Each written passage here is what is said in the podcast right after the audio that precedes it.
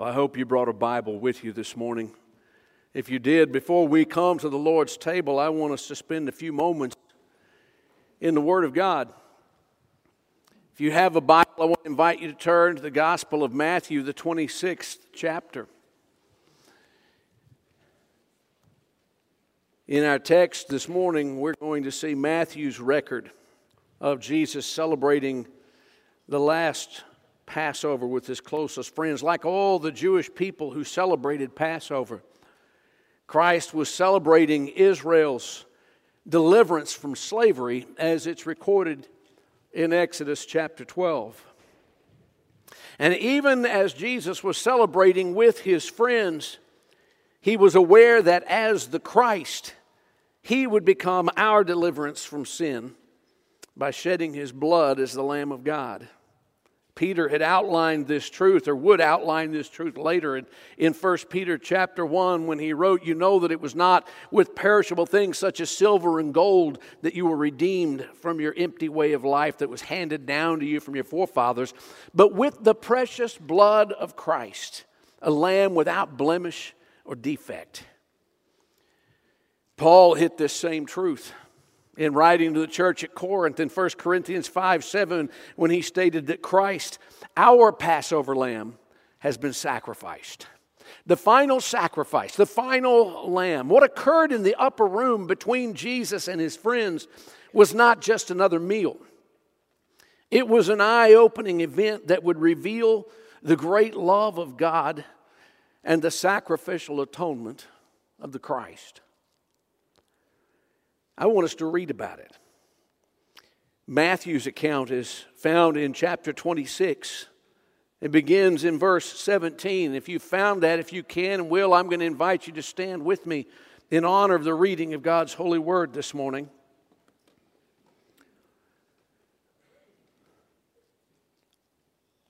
On the first day of the feast of unleavened bread, the disciples came to Jesus and asked, Where do you want us to make preparations for you to eat the Passover?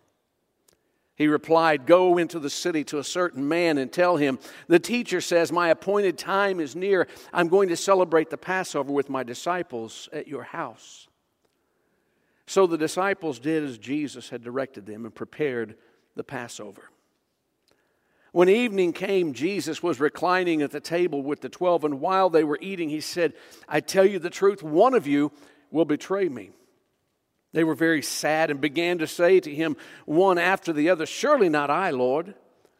Jesus replied, The one who has dipped his hand into the bowl with me will betray me. The Son of Man will go just as it is written about him, but woe to that man who betrays the Son of Man. It would be better for him if he had not been born. Then Judas, the one who would betray him, said, Surely not I, Rabbi. And Jesus answered, Yes, it is you.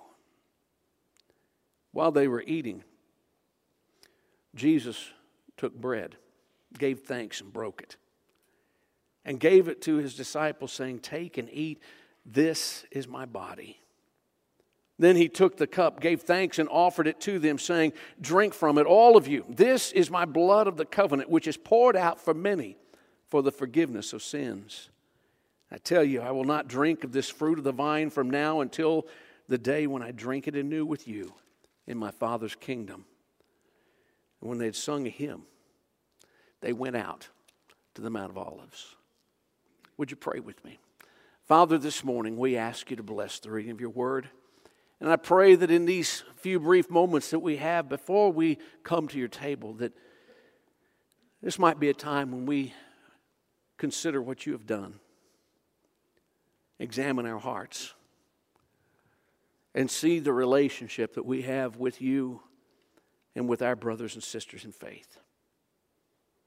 Father, may this be a time of renewal, a time of communion, a time of growth in our own spiritual lives.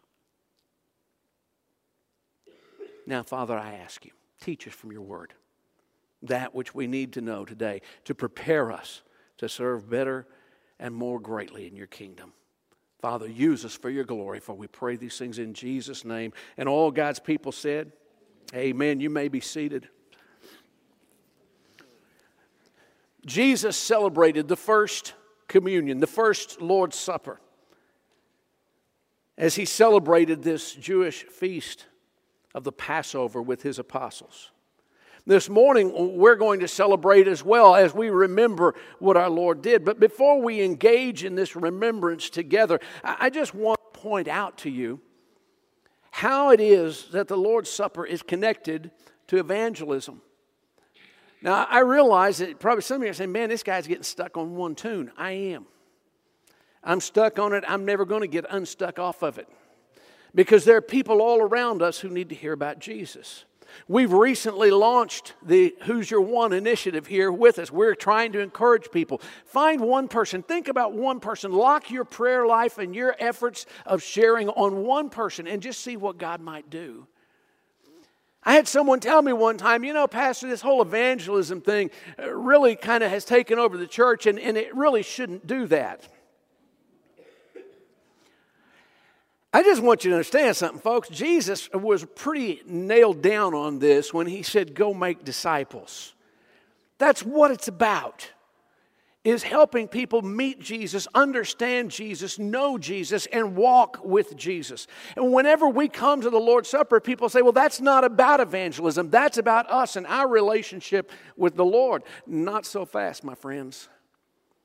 I want us to spend a few moments and just think about what happens when we come to observe the Lord's Supper. Because there are elements here that should remind us about evangelism. Let me just explain to you if I can. The bread reminds us of his body. Now, let me just go ahead and jump ahead. Some of you are going to be shocked by this revelation, but here it comes. Are you ready? It's not going to be very long until Christmas. I've already seen the decorations showing up in the store. It's just around the corner. And I just want you to know something. When I see those decorations, I don't go, oh, not already. I kind of get excited. The kid in me kind of boils up because I love Christmas because it reminds me that God put on flesh. You see, when we come to celebrate Christmas, what we are doing is we are celebrating the arrival of Christ. Emmanuel, God with us, the incarnation, God in flesh fully God, fully man. I don't understand how that works exactly. I just know that it's true. God stepped out of glory, He put on a human body, and throughout the course of His ministry here on earth, He was fully flesh. He felt fatigue, He felt hunger, He felt temptation. He knew every human emotion love, anger, compassion. He felt it all. He gave and received love. And he experienced the pain of rejection according to what the Word of God tells us. In his body, Jesus knew everything that it is and was to be human. And yet, as God, he was bruised and he bled for our redemption. Isaiah 53 told us it was going to happen. And it did. Jesus lived out the Old Testament prophecy. And Matthew 27 tells us of his scourging, how he was cursed at, how he was spat upon, that the crown of thorns, the nails, the crucifixion. How great is this love that he would endure all of this for me and for you? So when we think about this bread, it's more than just bread. For the children of Israel, observing Passover, it was a reminder of a journey. But for believers celebrating the Lord's Supper, it's a reminder of a body. A body that was willingly sacrificed to pay a price we could never pay. But under this cloth, there are also trays that contain cups of juice. And the cup reminds us of his blood. Now, please understand something. This is not anything gross. This is not anything morbid, although the world tries to paint it in that way. Jesus said in the passage that we just read that his blood is the blood of the new covenant, or the New Testament, if you will. All of the Old Testament sacrifices pointed toward the cross pointed to the day when there would be one final lamb, there would be one final sacrifice. Under the old covenant, of the Old Testament, as we read it, there were various types of sacrifices that were required to pay for various types of offenses. But under that old covenant that was based upon the law, blood was required to pay for sin. And so when Jesus came as the final sacrifice, the final Passover lamb, it was his blood that finally brought this system to its rightful conclusion. You see, it's His blood that provides for the remission of sin. People say, remission? What's that? It's one of those old Bible words, okay? What it means is forgiveness. Without His blood, you cannot experience forgiveness. Why would God do such a thing? Because He wanted us to understand how great His love for us is. So He substituted his one and only Son. The perfect one, without blemish, without spot, the one, the only one who has ever been without sin. He replaced him for us. I, don't know how that impacts you. I don't know how that gets inside your head or inside your heart. I don't know how you feel about that or what that makes you think. I find myself, I think, sometimes, and I'm not anything eh, close to what he was, but I find myself where I think the Apostle Paul was. You see, Paul reflected on this and in his, while he was writing his letter to the Romans. And in Romans chapter 5, he made a statement that just kind of uncovered this whole thing. He says in Romans 5 8 that God demonstrates his love for us in this that while we were still sinners, Christ died for us. He took our place.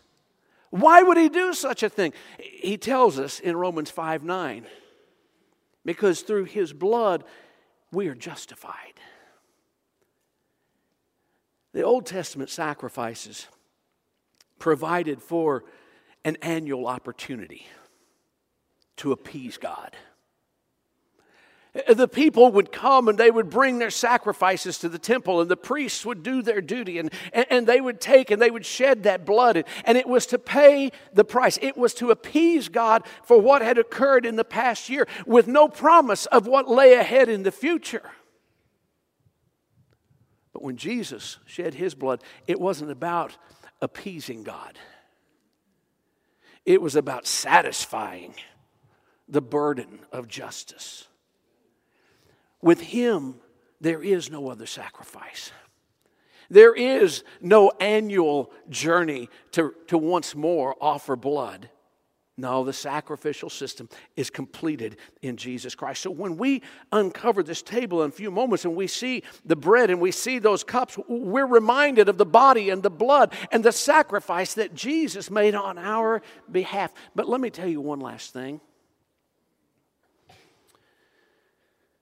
when we uncover this and we look in a moment at these trays and what they contain, the bread and the cup should also remind us of the blessed hope. Now, I know a lot of folks just kind of say, Never heard of that one before. Oh, my friend. If you've not heard about the blessed hope, you need to hear. Because I want you to understand the blessed hope. Once you start getting a hold of that, it will knock your socks off. You will find yourself looking at this table differently. You will find yourself thinking about Jesus in a completely different light. You say, Well, what do you mean? It, it, reminds us of the blessed hope. I want you to look at verse 29. If you still got your Bible open, and if you don't, open it back up. You need to see this. You need to see this. This is great stuff.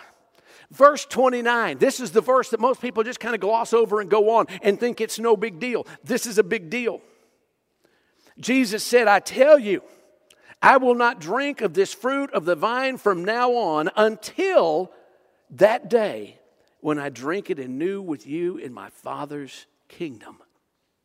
You see, this observance that we're going to have in a moment doesn't just look back 2,000 years, it looks forward to what lies ahead. And, people say, well, okay, you say it's looking forward to the kingdom. Yeah. It's looking forward to the coming again of Jesus Christ. He says, In my Father's kingdom, in the place of reunion with the Master and his subjects. This is the reason in 1 Corinthians 11 26 that Paul explained that through this observance, every time you eat this bread and drink this cup, you proclaim the Lord's death until he comes. Gathering at this table should serve as a reminder to us about the brevity of time.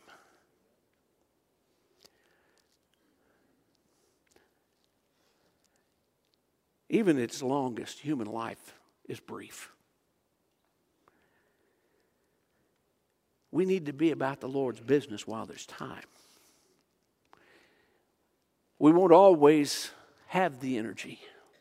We won't always have the resources. We won't always have the opportunity that perhaps we have now. We need to be about His business, sharing the gospel, inviting others to join us in His kingdom.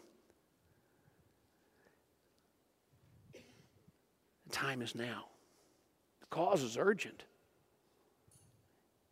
Paul explained it to Titus. By the way, if you didn't know it, that's where the phrase blessed hope comes from. It's Paul's letter to Titus. And he said, We have this blessed hope. This blessed hope. What's that blessed hope?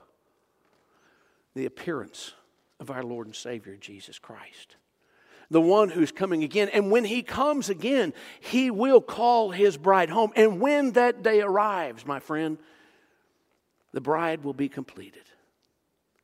We need to make it our goal every time that we come to the Lord's table. We come multiple times each year, but every time that we come, we should make it our goal to bring someone with us to the table who was not in the family before.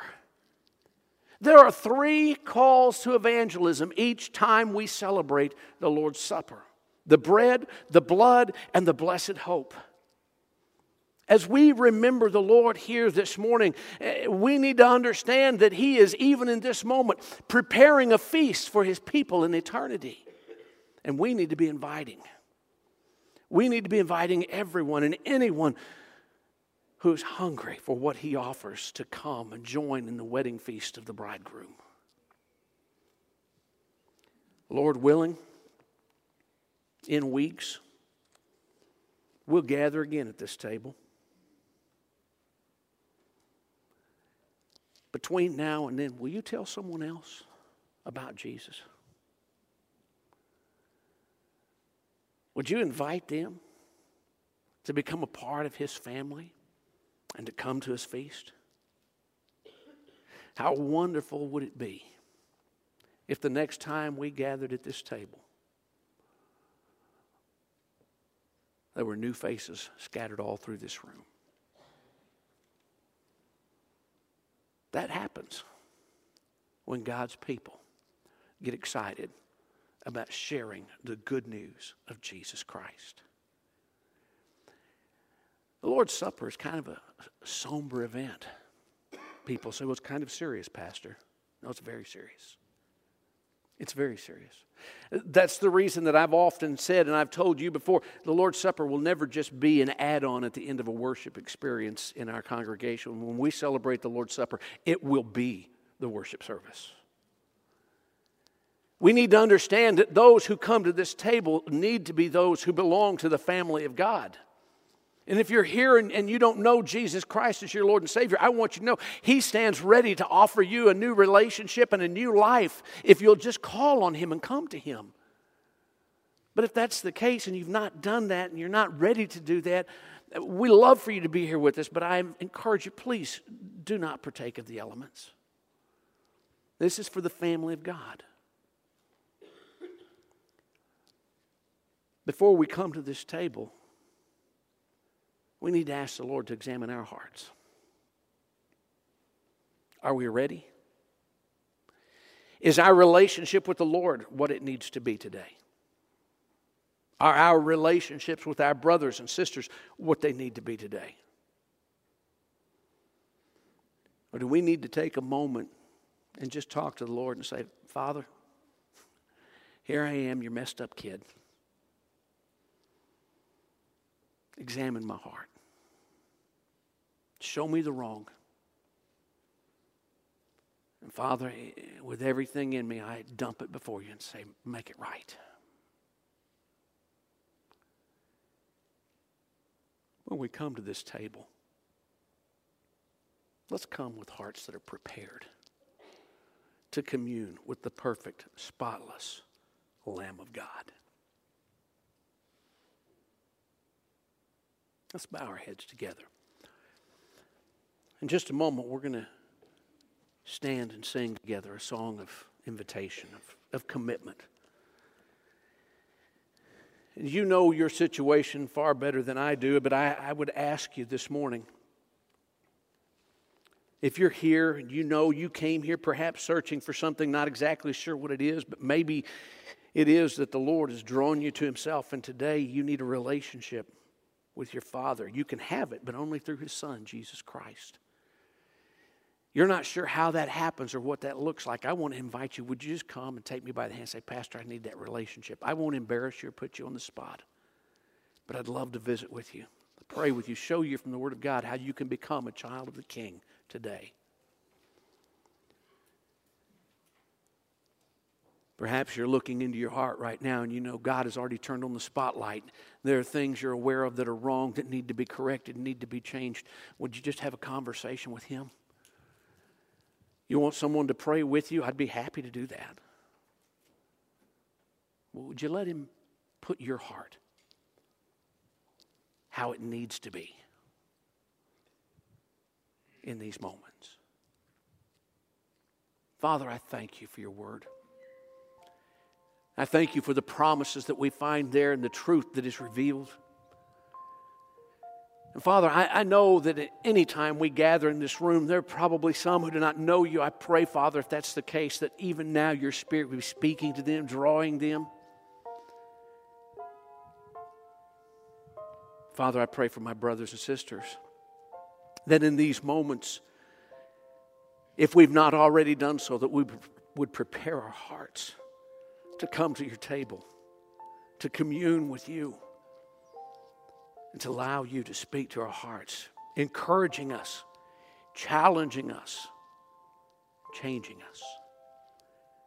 That when we leave this room, we would go forth from this place more like Jesus than we have ever been before.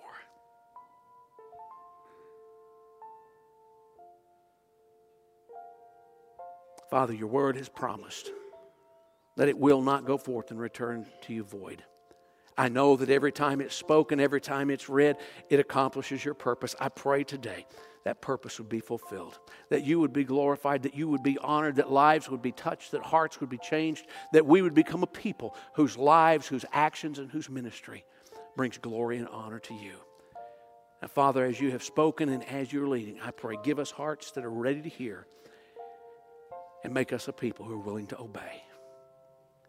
Father, have your way in our lives. Do whatever you desire, for we pray this in Jesus' name. Amen.